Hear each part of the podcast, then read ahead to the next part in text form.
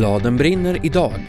Sara Lundberg gör äntligen en bok om ett ämne som hon har närmat sig länge. Så länge jag har hållit på och skapat faktiskt har jag tänkt på min egen roll som kvinna i världen. Jenny Jägerfeld om att hitta det där man bara måste göra en bok om. Och just det där när det bränner till och man känner så här, fy fan det här är så jävla viktigt, jag vill skriva om det här. Men sen var det andra problemet, så här, får jag skriva om det här? Jag är inte transperson. Och så har vi läst en novellsamling som vi har längtat efter i en evighet.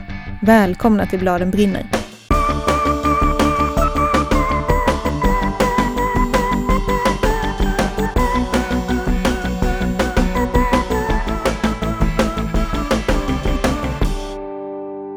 Idag när den här podden släpps är det den första juni och det är sista dagen för vår Kickstarter-kampanj. Mm. Mm. Så om du har lyssnat på Bladen brinner och tänker bara gud vad härligt att den här podden finns. Då har du fortfarande chansen på dig att gå in och stötta oss så att vi kan fortsätta finnas, göra fler avsnitt i framtiden. Mm. Vi är jätteglada över responsen som vi har fått på den här insamlingen och det är otroligt kul att det är så många som tycker att det är värt att betala för att vi ska finnas kvar. Och nu kör vi sista rycket, de sista timmarna. Ju mer pengar, desto fler avsnitt kan vi göra och vid midnatt i natt är insamlingen slut. Vi har en liten bit kvar till nästa mål och med den så kan vi göra en halv säsong till. Mm. Så det är liksom Det några, det vore drömmen, några timmar kvar och få ännu fler avsnitt av Bladen brinner. Mm. Man hittar enklast till den här kampanjen via bladenbrinner.se och så klickar man sig vidare därifrån. Jag heter Lisa Bjerbo. Jag heter Johanna Lindbäck.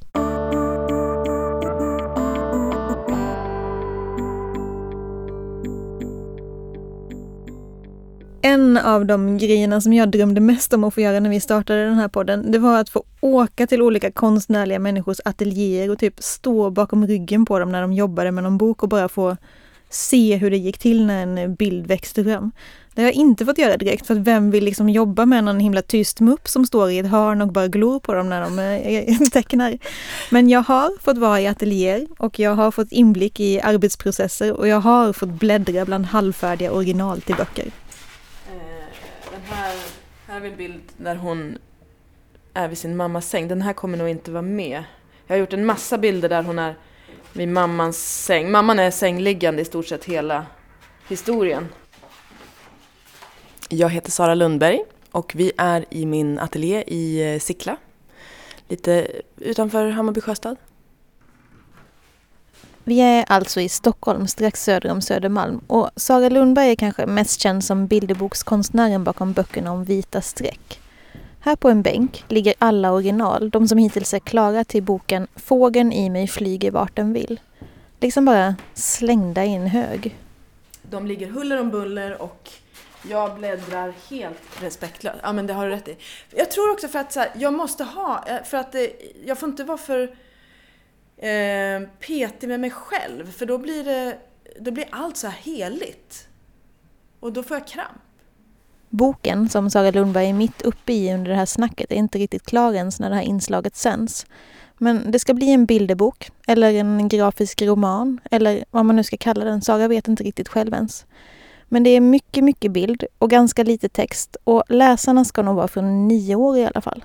Det är en berättelse om eh, Berta Hansson som eh, var konstnär, eh, född tidigt 1900-tal och gick bort någon gång på 80-90-talet tror jag det var. Men hon var verksam under 30, 40, 50, 60-tal som mest aktiv. Kom från en liten, liten by i Jämtland. Kände tidigt att hon ville bli konstnär och hade den tidens, alltså det var den tidens normer och det var inte så lätt för en flicka liksom att, att följa en sån dröm. Men eh, hon gjorde det, men med en massa motstånd. Så det tog ju sin tid att bli det hon ville bli. Idén till den här berättelsen fick Sara Lundberg från förlaget som skickade iväg henne på en utställning av Berta Hansson och frågade Kan du inte tänka dig att göra något om den här konstnären? Jag hade aldrig hört talas om Berta Hansson innan. Men sen när jag började gräva i, jag läste om henne, eh, den biografi som finns och det finns ju lite information på nätet, hon har skrivit mycket själv. Eh, så kände jag att jag kände mig besläktad med henne. Alltså hennes, hennes liv, jag kunde så här relatera till min mormor är född ungefär samtidigt. Och hennes liv, också inlandet, i och för sig Västerbotten, men lite samma så här bondsamhälle. De, det motstånd som en flicka kan stöta på, de krav som ställt, ställs. Och dessutom en, en stor del av Bertas liv var ju att hennes mamma dog i tuberkulos. Och i min familj finns också berättelser om tuberkulos som då var en epidemi, framförallt i Norrland på den här tiden. Och vi vill ju verkligen framhäva att det här är inte en biografi utan det är baserat på hennes liv. För jag vill verkligen förhålla mig fritt och eh, associera kring hennes liv. Och det finns inte så mycket, det finns ju några släktingar som kan berätta om henne. Det finns sparsmakat med eh, böcker om henne. Så det finns inte så mycket, jag, jag måste så fylla i och, och sen finns det händelser senare i hennes liv som jag tycker är jättespännande som jag har bakat in i det här. Det utspelar sig under ett år och, så att det är verkligen min tolkning och mina fantasier kring hennes liv. Det handlar ju väldigt mycket om konst och skapande i den här eh, boken. Jag tänker mig att du borde känna igen dig i de tankarna. Absolut. Min, eh, I mitt liv, jag har ju inte haft motståndet. Jag kände ganska tidigt, jag kanske var, som jag minns det var jag kanske sex sju år när jag förstod att jag hade någonting eh, i händerna som, alltså att jag kunde överföra tanken, idén genom händerna och ut på ett papper. På ett sätt som jag liksom så här, oj, det här, var jag, det här känner jag mig bra på. Det här, det här skulle jag vilja hålla på med. Sen visste man kanske inte vad en konstnär var när man var sex år gammal. Men, men det kom väldigt tidigt, den eh, önskan. Så att där känner jag igen mig i, i Berta. Sen hade jag inget motstånd. Alltså mina föräldrar har alltid stöttat mig. Eh, även fast de var eh, kunde så här, ja men du, du borde gå, du måste gå gymnasiet och du bör skaffa dig en eh, utbildning och, och, e-, efter gymnasiet så tycker vi ändå att du borde vidare, alltså sådär liksom att det fanns en, eh, en önskan om att bredda kunskapen så att jag inte bara hänger upp mig på att måla och teckna och rita. För om det skulle bli så att jag ångrar mig eller det händer någonting. Ja. Så där, där fanns det. och det kunde jag ju uppleva som en oro från deras håll. Att ja, men det kanske är bra att ha liksom en plan B om det skulle ske något.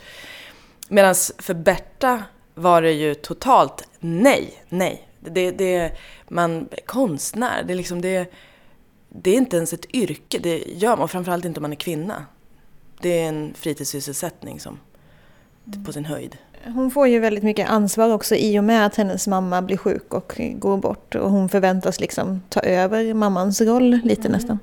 Ja, precis. Um, mamman blir sjuk och sen är de tre döttrar och eh, en son kom också, men han är väldigt liten när det här utspelar sig. Så mamman, och mamman var sjuk större delen av Bertas liv och var sängliggande eller borta på sanatorier. Så att, och de hade en stor gård, mycket djur och, och åkrar att ta hand om. Så det var ju väldigt mycket arbete. Så hon, får ju, hon och systrarna får ju börja jobba väldigt tidigt.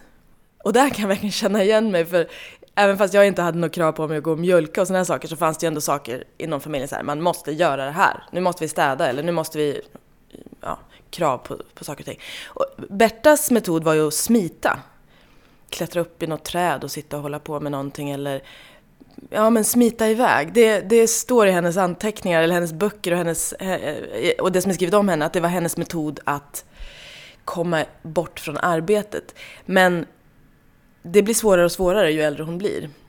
Och likaså när hon sen, för hon blir ju lärare. Hon får inte bli konstnär, så hon blir ju lärare. Och, och hennes sätt att, fort, att liksom fortsätta sitt skapande var att stjäla sig tid. Även under, hon var en fantastisk lärare som man förstår det, men när eleverna satt och hade prov eller gjorde något koncentrerat så satt hon och skissade. Så, så fort hon fick några minuter över så kom skissblocket fram och så ritade hon av. Så många av hennes bilder är ju snabba ögonblicksbilder från barn, hennes elever. Jag läser in ett, liksom ett kli i kroppen hos henne när jag tittar i den här boken. Att hon bara hon måste få ut den här konsten på något vis. Ja, så upplever jag det också ett kli i fingrarna och i kroppen att hon måste, precis, hon måste avbilda, förstå. Hon är en, hon är en betraktare som digest, alltså hon liksom tar in och sen så måste det ut genom fingrarna. Men det där kan ju så lätt missuppfattas av omvärlden som att det är ett väldigt egoistiskt, eh, självcentrerat beteende. Vi ska bläddra lite till bland bilderna som är skapade i olika stilar kan man säga. En del är collage, andra är mer realistiska målningar och det spretar hit och dit men det hålls ändå ihop. Vi har en eh, middagsscen där Berta och pappan pratar. Eh, pappan är ju en auktoritär person. Han är verkligen inte ond på något vis. Och han är liksom eh, för sin tid beter sig som en husfar ska göra. Och det är han som bestämmer i familjen och så. Eh, och det där är en balansgång för han får också representera eh, mannens roll i samhället. Eh, det finns några skildringar av honom i böckerna men därför, alltså för mig så har han... Alltså det är en balansgång. Han, han gör så gott han kan och är en produkt av sin tid. Och att framställa honom som den som bestämmer, men han, han, och han vill ju Bertas absolut bästa. Men kanske inte riktigt förstår sig på henne. Mm. Så, så det är en... Eh, att skildra deras relation är en utmaning faktiskt. Att få rätt balans så att han inte då framställs som en ond människa. Hon ser ju, eh, jag vill inte använda ordet kuvad, men hon sitter liksom med axlarna så här. Mm. Hon känns ihopträngd. Här. Ja, precis. Eh, och det är hon. Det är en situation där de pratar om förväntningar och framtiden och hon försöker ju, hon försöker lägga fram vad hon vill. Hon kanske inte riktigt vet exakt vad hon vill, men hon vet att hon, att vad hon inte vill, det vet hon. Men hur pratar man om det med, på den här tiden med de förutsättningar som fanns? Vad kunde hon säga och hur blev hon lyssnad på? Ja, det där funderar jag jättemycket på. Vi har inte helt, jag, har, jag har inte helt löst de scenerna och hur jag ska lägga fram det. Men, så jag är mitt uppe i det. Men jag tänker mig att hon... Eftersom hon, hon, hon fick inte som hon ville riktigt. Och den känslan av att inte få, av att inte, av att inte bli tagen på, på det allvaret och, och trodd på. Får mig att känna att jag vill dra upp mina axlar. Ja, Hur viktigt har det varit för dig då, den här eh, liksom, att lyfta fram kvinnohistorien? Så länge jag har hållit på och skapat faktiskt har jag tänkt på min egen roll som kvinna i världen. Eh, varför jag gör de val jag gör. Jag har tänkt på min mamma, eh, min mormor, alltså de, min historia och hur, hur livet som kvinna har varit i de i generationer tillbaks. Så det, det är någonting som jag tycker är jätteintressant och jätteviktigt och som pågår i mitt inre. Sen har inte jag eh, de berättelser som jag har jobbat med hittills innan Berta har inte handlat om det specifikt. Men därför kände jag också starkt att jag ville göra Berta-boken för att det handlar om just det som, som är någonting som jag tänker jättemycket på. Min dotter pratar om det, alltså i hennes värld och vad feminism är och, och, och kön och, och, normer. Det är ett stort tema för henne också. Så på det viset så här, vi pratar jättemycket om det hemma och ja, jag tycker det är roligt att få bidra med en bit kvinnohistoria. Det där var Sara Lundberg om sin bok Fågeln i mig flyger vart den vill. Och den släpps nu i sommar någon gång. Det är faktiskt inte helt klart exakt när, men ni måste hålla utkik för ni får inte missa den här boken. Vår favorit Elin Nilsson är tillbaka. Jag tipsar om hennes helt fantastiska ungdomsbok Flyt som en fjäril, stick som ett bi för några avsnitt sedan. Och nu har vi läst hennes sprillans nya Anrop från inre rymden. Och det här är en ny läsarålder, 9 till 12 och det är en novellsamling. Hur blir det då? Ja men eh, jag tycker ju att det blir hur bra som helst. Jag tyckte extremt eh, mycket om den här boken. Jag skrev på Twitter att jag var Elin Nilssons största fan och du blev sur för du mm, tänkte att vi var tvungna att slåss jag. om den titeln. Bara kom inte att sno min första placering.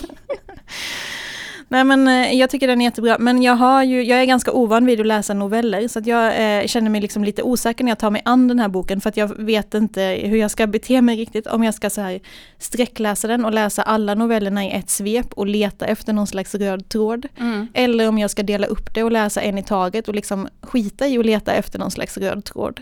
Så det är liksom en så här invändningsperiod för mig innan jag fattar så här, okej nu läser jag noveller, eh, så här ska jag bete mig. Det, är alltid, det här är alltid svårt när man läser noveller. Jag jag tycker tycker alltid det. det. blir samma problematik. Ja. Hur gjorde Allihop du? i ett. Jag gjorde så att jag delade upp dem i några olika sjok. Mm. Mm. Och det var inte, det var mer att det blev så naturliga brytpunkter. Typ att jag läste på tunnelbanan, jag var framme. Ja. Ja, Det då blev det en paus. ja, och det här är ju också en novellsamling som faktiskt inte har den här röda tråden som knyter i, det handlar liksom inte om samma personer eller Nej. sådär. Så att man kan verkligen, verkligen läsa den ju uppstyckad novell för novell. Mm. Men det jag tänkte när jag läste dem var att jag var, kände mig väldigt stressad. Och det här tyckte jag om.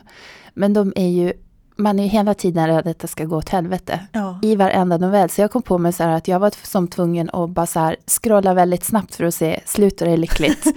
Och då kunde jag andas ut. slutet? Ja men lite så här, jag skummade de sista sidorna i varje novell bara för att jag var tvungen att veta. Och sen när jag visste bara, ja då kunde jag läsa det med lite mer lugn i kroppen. Ja, och detta är ju för att de handlar om liksom eh, situationer som har någon slags obehaglig stämning Mm. av någon slags, alltså det hänger en katastrof i luften.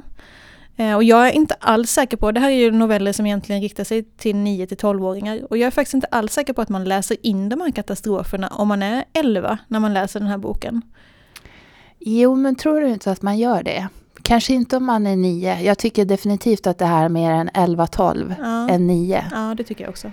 Men det är väldigt, det handlar ju om, det är ju till exempel eh, problem med en kompis, eh, problem med något syskon. problem med någon pappa eller så släktmiddagar som skulle Ja. kunna gå över sig. Jo, men jag tänker i alla fall att som vuxen så tog det ju bara någon, ja, men något stycke i varje novell förrän man själv så målade upp så här, det här skulle kunna gå riktigt jävla åt. Mm. Det här skulle kunna bli så här Lars von Triers festen eller eh, vad som helst liksom. Och så var jag också jätterädd för det under hela läsningen och bara åh nej, åh nej, åh nej, åh nej, åh nej. Eh, Så det var en, verkligen en nervpress Mm. att läsa de här. och det är ju inte som att det händer sådär sjukt mycket. Det är ju inte som action så att man är så nervpressen att åh ska de hinna eller åh ska världen gå under eller så. Nej. Utan det är ju Man- inte alls det. Det är liksom våran bästa handling. Det händer inte så mycket, men det händer sjukt mycket. Inuti huvudet på Ja. folk. Och Eller att det, ens mellan raderna i dialogen. Ja, och att det handlar alltid om sådana här små, som bara en liten förskjutning som kommer att påverka huvudpersonen väldigt mycket. Man gör fel eller någon annan har gjort fel och det här vet man hela tiden och olika så här, ska man ta sig ur det eller ska man, hur ska man hantera det? Maktbalansen i någon relation rubbas pyttelite. Ja. Vad får det för konsekvenser? Är jättespännande. Det är väldigt intressant. Eh, jag är bara lite orolig för det där. eh, jag tänker inte säga att barnen inte kommer att fatta det, utan jag tänker bara att de kommer att säga, men, som typ då, det händer ju inget i de här novellerna. Och att man bara som ruschar förbi det. För att det är fortfarande väldigt vardagligt. Mm. Och det är inte det här stora, vi ska lösa ett brott. Nej. Nu ska vi springa en tävling. Det är liksom inga sådana grejer. Utan det här är små, små situationer i vardagen Ja, typ, som nu är åkte vi buss. jättedramatiska. Eh, eh, nu eh, var vi på den här, vi var och simmade. Mm. Ja, ja. Mm.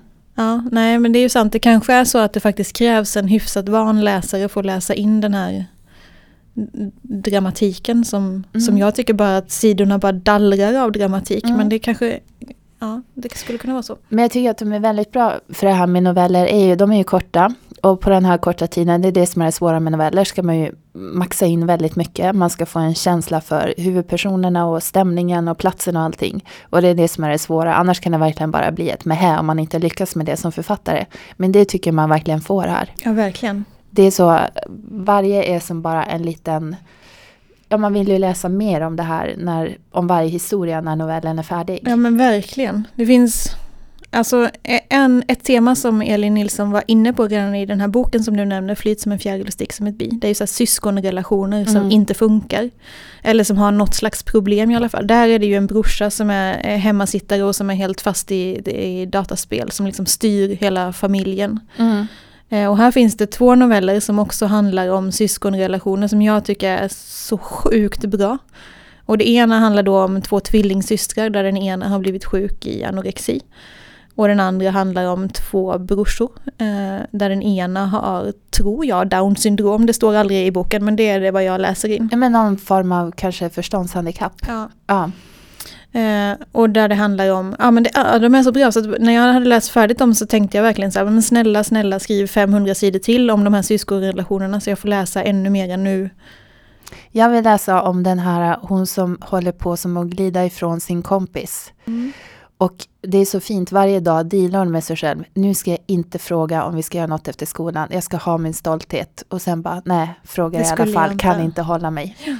Och sen är det det att hon har en katt som håller på ska få kattungar när som helst. Eh, och det som också är en spänning i den här berättelsen. Hur ska det bli med kattungarna? Mm. Och den tycker jag bara är så fantastisk. Mm.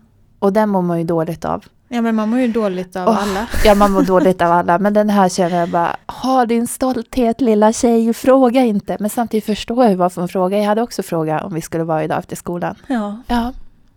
Och det är så mycket, så mycket människor här som man bara, åh. Mm. Man känner mycket för människorna i den här boken. Fastän de har verkligen, de är inte goda, de gör ju fel hela tiden. Och de mm. klantar sig och säger de dumma saker. De är som människor som vi tycker om att läsa. Ja mänskliga. Ja, verkligen. ja.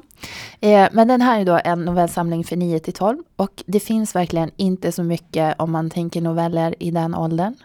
Vi har Mårten Melin, han har skrivit två stycken. De heter Liksom helt magiskt och Typ helt övernaturligt. Och som man hör av titlarna så är det lite magi med i dem. Men de är också så här lösa, hänger inte ihop utan man kan plocka och läsa vilka man vill och hur man vill och sådär. Mm. Och sen finns det en antologi som heter Bara för dig på mellanstadiet. Där det är flera olika författare som har skrivit varsin novell. Mm.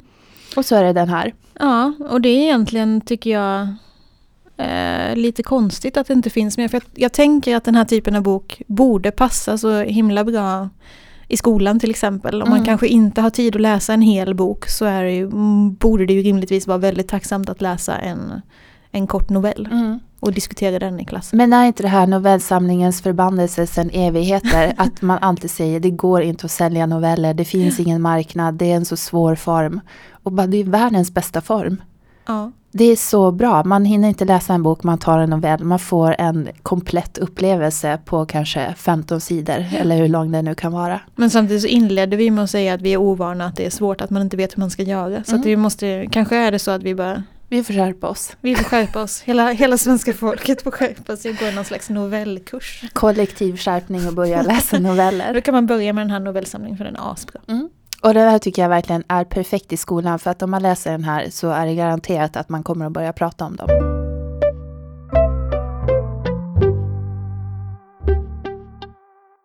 –2016 kom det under sommaren och hösten plötsligt en rad böcker om trans. Det var ganska speciellt, för innan det året hade det inte alls funnits så mycket på det här temat. Men nu dök det upp både skönlitteratur och fakta. En av dessa skönlitterära är Brorsan är kung och den har Jenny Jägerfeld skrivit. Alltså, jag tänkte ju liksom när jag skrev den att så här, ja, men det finns nästan inget, eller det fanns i alla fall ingenting på svenska som jag, eh, när jag letade runt. Och det hade ju att göra med att jag träffade, delvis så är det många barn som skriver frågor till mig på mejlen. Jag har haft olika frågespalter i olika tidningar och även på SVT och BUP.nu och nu har jag en i Svenska Dagbladet. Oavsett om jag har haft en spalt eller inte så har jag jobbat med barn och unga och fått frågor skickade till mig på mejlen. Och då märkte, märkte jag delvis att det var liksom öka alltså var fler frågor som kom in om just trans. Det kunde handla om att man själv inte kände sig hemma i den könsidentitet man blivit tilldelad vid födseln liksom, juridiskt. Eller att man hade en kompis och man undrade hur skulle man förhålla sig till den personen. Eh, och, eh, och sen så träffade jag dessutom ett barn, ett, liksom, eller faktiskt två barn, men framförallt ett barn som jag umgåtts ganska mycket och tätt med, eh, som frågade mig sådär, kan man som var sex år då och som frågade mig liksom kan man bli eh, pojke på riktigt innan skolan börjar? Ehm, som, och den här pojken var eh, juridiskt klassad som flicka och föräldrarna såg honom som flicka och alla andra såg honom som flicka också. Och det var en sån hjärtskärande fråga tyckte jag och den liksom berörde mig så djupt de där diskussionerna kring det, om, om det var möjligt eller inte. Och då tänkte jag, men jag måste se om det finns någon bok jag kan sticka i händerna på den här personen. För det är så jag alltid löser alla problem, mm. att så, hitta vad, fin, vad finns det om det här. Och då hittade jag typ ingenting annat än Eh, en massa Youtube-kanaler av unga, ganska desperata transpersoner som berättar om en väldigt brutal vardag där de kanske blivit utkastade hemifrån, jättegrov mobbing, misshandel, övergrepp. Och delvis så kan man inte ge en sexåring liksom titta på det här på engelska. Eh, och sen var det, all, så var det så oerhört eh, depressivt. Och vi vet ju att transpersoner mår mycket sämre än liksom, personer som är cis-personer då generellt sett på gruppnivå. Eh, så det var en verklig bild. Men jag ville också skriva någonting som var så här hoppfullt. Så jag tänkte jag skriver någonting själv som den här pojken kan läsa. Eh, och från början så skulle jag skriva för 6 till 9-åringar. Eh, men det funkade inte, jag kunde liksom inte. Det var planen från början men nu är det för 9 till 12-åringar. Eh, men det funkar även att läsa lite yngre och äldre också förstås. Så det var liksom så som, som jag började eller som jag kom på idén, som jag tänkte att det här känns viktigt. Och just det där när det bränner till och man känner så här, fy fan det här är så jävla viktigt, jag vill skriva om det här. Eh, men sen var det andra problemet, så här, får jag skriva om det här? Jag är inte transperson. Så att jag var jättenoga med att göra så mycket research jag kunde för att försöka förstå hur blir det här och vad är det för liksom, problem som uppstår när omgivningen inte fattar. Men när du valde då, nu sa du att du valde ålder eh, lite med hänsyn till den här personen du hade träffat. Men jag mm. funderar på det när jag läste boken, för dina tidigare böcker är ju ungdomsböcker. Mm då klassat 12 plus eller 15 plus. Mm. Och den här är 9 till 12. Mm. Finns det någon, är det liksom någon fördel med att skriva 9 till 12? Att det inte blev din vanliga ålder, ungdomsålder? Ja, jag vet inte. Alltså jag, det var verkligen så utifrån att jag tänkte att ja, men de här funderingarna kommer ju väldigt tidigt. Alltså, eh, barn kan ju ha liksom, leka jättemycket med könsöverskridande lekar och sådär. Eh, inte, alltså blir de fritt uppfostrade så känner de ju inte så tidigt att de måste mallas. Men sen när de kommer till skolan så blir det väldigt mallat. Att, ja, förut kunde man kanske gå i prinsessklänning eh, till förskolan om man var kille. Eh, och, och liksom leka mm, lekar som var typiska för killar på förskolan. Men sen uppfattar jag när barnen kommer till skolan att det är ganska snabbt blir så här, tjejerna leker med tjejerna, killarna leker med killarna och gör man inte det så är man lite avvikande till exempel. Eller passar man inte in i den identiteten som antingen tjej eller kille så, så avviker man också. Det finns väldigt många sätt att kunna avvika på. Så det var därför jag ville skriva om det för att jag tänker att det är så pass tidigt som de här tankarna kan uppstå. Vi, vi är kanske inte så förvånade över att en tonåring funderar över sin eh, könsidentitet. Alltså, det beror ju på var man befinner sig. Är man i en liten by så kanske man inte har det på det klara. Men om man bor i Stockholm och umgås med tonåringar ibland mm. så är inte, eller liksom läser den typen av litteratur och tidningar. Men det, då när jag träffade det här barnet så tänkte jag, ja fan vad tidigt ändå man kan vara så säker på hur det faktiskt egentligen ligger till. Ja. Sen kan ju det hända att den, det fluktuerar för det barnet också, det vet vi ju inte. Men det var väl därför det kändes viktigt att skriva något för den åldersgruppen. Så det var mer, det hade jag liksom bestämt mig för när jag började skriva. Mm. Uh, och så finns väl också mer översatt litteratur för tonåringar eller så young adults kring transtematiken. Mm. Vad var kul med att skriva för mellanåldern då, som du inte hade väntat dig innan?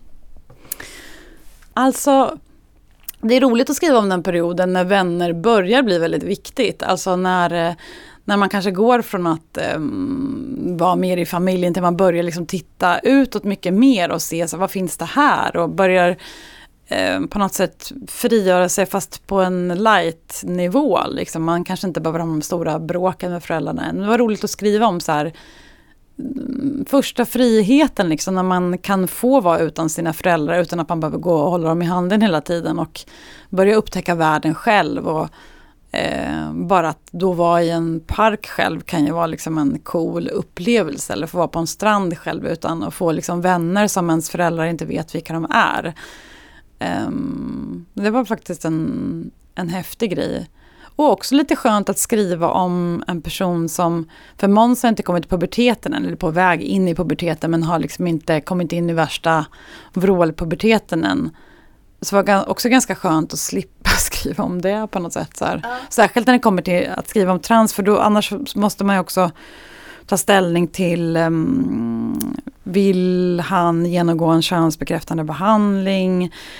Um, och det vet inte han själv om han vill, tänker jag. Han vet inte det än, utan han vet bara att han inte vill ha mens och inte vill ha bröst. Liksom. Men vart ifrån man går från det um, får, får, man ju se. Liksom. När du skrev då Brorsan är kung, med tanke på de här tragiska exemplen på tidigare historier mm. vi hörde nu, vad, vad som finns för storyline. Vad, hur ville du att Brorsan är kung skulle vara?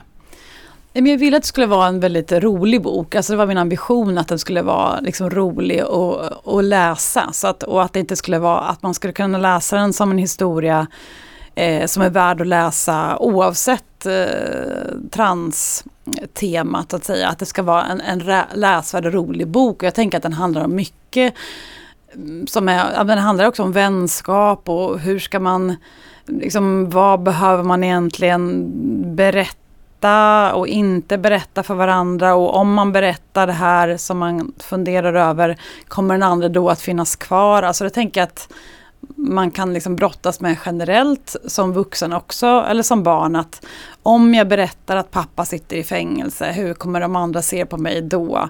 Om jag berättar att jag tänder på att jag blir kär i killar fast jag själv är kille, hur kommer de andra reagera då? Om jag berättar att mamma är psykiskt sjuk, hur kommer de andra reagera då? Att man, så här, att man går och bär på mycket som man inte vet, om jag säger det här, hur tas det emot? Liksom? Och det är lite så är det ju för Måns i relation till Mikkel som han då träffar som blir liksom en väldigt god ny vän som ser Måns som kille eh, enbart. Han kodas liksom som kille av, av Mikkel. För jag vill inte egentligen att, för, för, för här är också en fråga om, så här, ska, ska jag behöva berätta det här? Jag menar, det är ingen hemlighet egentligen. Varför ska han behöva berätta om sin historia om han inte vill det liksom?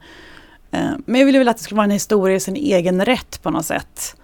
Och som jag ville, så ambitionen var att göra den väldigt rolig också. Försöka göra det så att man... Det är alltid min liksom tanke att man ska så garva och så ska det bli allvarligt och så ska man garva mm. och så blir det allvarligt. För jag tänker att det går in mer då när man känner känslor, när man liksom skrattar och sen så plötsligt händer det någonting. Och då ska det kännas som en ångestklump, liksom att man tar in historien bättre, det blir ett djupare avtryck om man lyckas liksom, producera de här känslorna hos läsaren. Det där var Jenny Jägerfeldt som har skrivit flera olika böcker för olika åldrar. Hennes senaste heter Brorsan är kung och riktar sig till läsare från nio år och uppåt.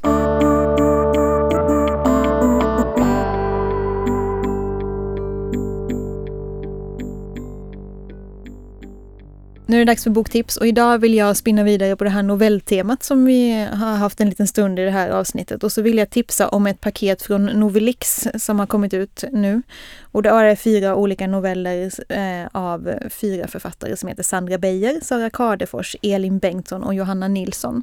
Och Novelix är ju som ett bokförlag som ger ut vad jag tycker är som pixie-böcker för vuxna. Att det är så små, oh. skitsnygga noveller. Gud, de är så fina. Ja, det är så fint så man tror att man får hem ett godispaket. Liksom. Ja, men det är som en godispåse. som en liten ask. Oh, ja, ja, ja, ja. Sjukt fint. Mm. Och den här gången så är temat att vara ung, så alla de här fyra novellerna handlar om unga personer. Och därför tycker jag att det passar att tipsa om dem i en, en podd om barn och ungdomsböcker. För det här mm. kan man liksom läsa från kanske 15 år och uppåt. Min favorit i det här paketet är nog Sara Kadefors novell tror jag. Den är så sjukt, eh, ja, den är rolig, liksom tragisk och rolig och handlar om en person som jobbar i en butik och bara hatar sin butikschef. Och gör olika små Ja men det är, liksom, det är jätte, det händer nästan ingenting men det är som jättefina detaljer och liksom väldigt mycket stämning i den här novellen. Jag måste bara tillägga, eftersom du berättade för mig igår om den här novellen, ja. om man har sett filmen Reality Bites, ja, då, då måste man läsa den. Och eftersom man har sett Reality Bites ungefär 300 000 gånger så är, är den här novellen mitt i prick. Gud, jag ska läsa den. Jag kommer att spinna vidare på temat sommar. Mm -hmm. Ja, och tips om Skuggsommar av Mia Öström som är en ungdomsbok 12 plus och den här är, hör och häpna, jag läser någonstans att den kan kallas genre skräck. Jag brukar inte läsa skräck. Och ändå gillar du den. Jag tycker om den så himla mycket. Och den handlar om en tjej som är tvungen att följa med sin kusin och hennes familj ut till en ö i Stockholms skärgård för att tjejens mamma är sjuk så att hon kan inte ta hand om henne över sommaren. Och där blir det så här att hon känner sig ganska utstött av den här kusinen. Det är så uppenbart att hon inte vill ha henne där. Så tjejen som drar sig undan och går iväg själv på dagarna, det är jättefint väder, hamnar vid en badstrand och där träffar hon på två tvillingar, två tjejer. Och de börjar som var med henne och det blir att de ska ge henne lite utmaningar så att hon ska få leka och det är lite mystiskt och de har gamla baddräkter och de vill aldrig säga vart de bor. Det är liksom så här krypande, både obehaglig stämning men ändå bra stämning för att de vill vara med henne. Har du igen hittat tvillingarna i The Shining i en eh, Ja, modern fast- barn och ungdomsbok? Ja, men de här är liksom inte läskiga på det sättet. Men det är då, jag avslöjar att det är tema skräck så att det är liksom, det blir lite åt det hållet. Men samtidigt är det också så väldigt realistiskt och bra med liksom hur, att vara med en familj som kanske inte vill att man ska vara där och hur man upplever det när man är liten. Mm. Otroligt bra bok. Mm. Mm. Vilken ålder tycker du att den är? Ja, så den är verkligen från 12 och uppåt och man kan lätt läsa den här när man är vuxen också så att det är liksom 12 och bara fortsätt. Läs på. Och Jenny Jägerfeld vill tipsa om Om du vågar av Megan Abbott som är väl en young adults bok eh, som handlar om ett cheerleading-lag. Det är liksom som en eh, thrillerartad berättelse samtidigt som den beskriver den här Eh, gruppdynamiken i ett cheerleading-lag så otroligt bra och så insiktsfullt liksom. Väldigt mörk berättelse egentligen. Alltså cheerleading känns som en väldigt så här, eh, glad och hoppig och, och verksamhet liksom. Unga tjejer som är jättemedvetna om sina kroppar och sina utseenden och liksom använder det. Och samtidigt är det liksom inte exploaterande som det skulle kunna vara om man tittar på unga tjejkroppar eller skriver om det. Det är inte exploaterande utan det är liksom utifrån deras vinkel. Det är otroligt bra tycker jag. Och så här sa Sara Lundberg. Jag vill tipsa om Sofia Nordins En sekund i taget. Hela den serien tycker jag är helt fantastisk. Ja men det är ju så spännande med en eh, framtids... Eh, en situation där alla människor har dött och det är bara ungdomar kvar. Och hur... Alltså det är intressant att fantisera kring tycker jag. Vad, vad skulle jag göra? Hur skulle jag bete mig? Vart skulle jag ta vägen? Hur skulle jag överleva? Jag, jag är svag för sådana här överlevnadsskildringar. Så den väcker en massa tankar om, om överlevnad, om kärlek, om hur man beter sig mot varandra. Jag menar överlevnadsstrategier också. Hur skulle jag bete mig för att vi ska tillsammans överleva? Det är jättespännande. Och det var det. Det här var faktiskt vårens sista avsnitt och nu tar Bladen brinner sommarlov. Det är så bra att det bara är ett sommarlov. Att vi är tillbaka igen i höst. Ja, det är otroligt skönt. Oj, oj, oj. Under tiden kan du följa oss på Instagram och Facebook för där kommer vi att tipsa om böcker även under sommaren. Bästa lästiden. Mm. kommer upp många bra tips. Verkligen. Bladen brinner görs i samarbete med kidsread.se, Mediagymnasiet i Nackastrand Dieselverkstans bibliotek, och en lång rad bokförlag och de heter allihop Rabén och Sjögren, Bonnier Carlsen, Alfabeta, Opal, Lilla Pratförlaget, B. Wahlströms och Bergsbokförlag. Tack alla ni! Och tack också till vår producent som heter Gustav Edman, till Håkan Lidbo som har skrivit musiken och till Frida Urnell som hjälper oss i våra digitala kanaler.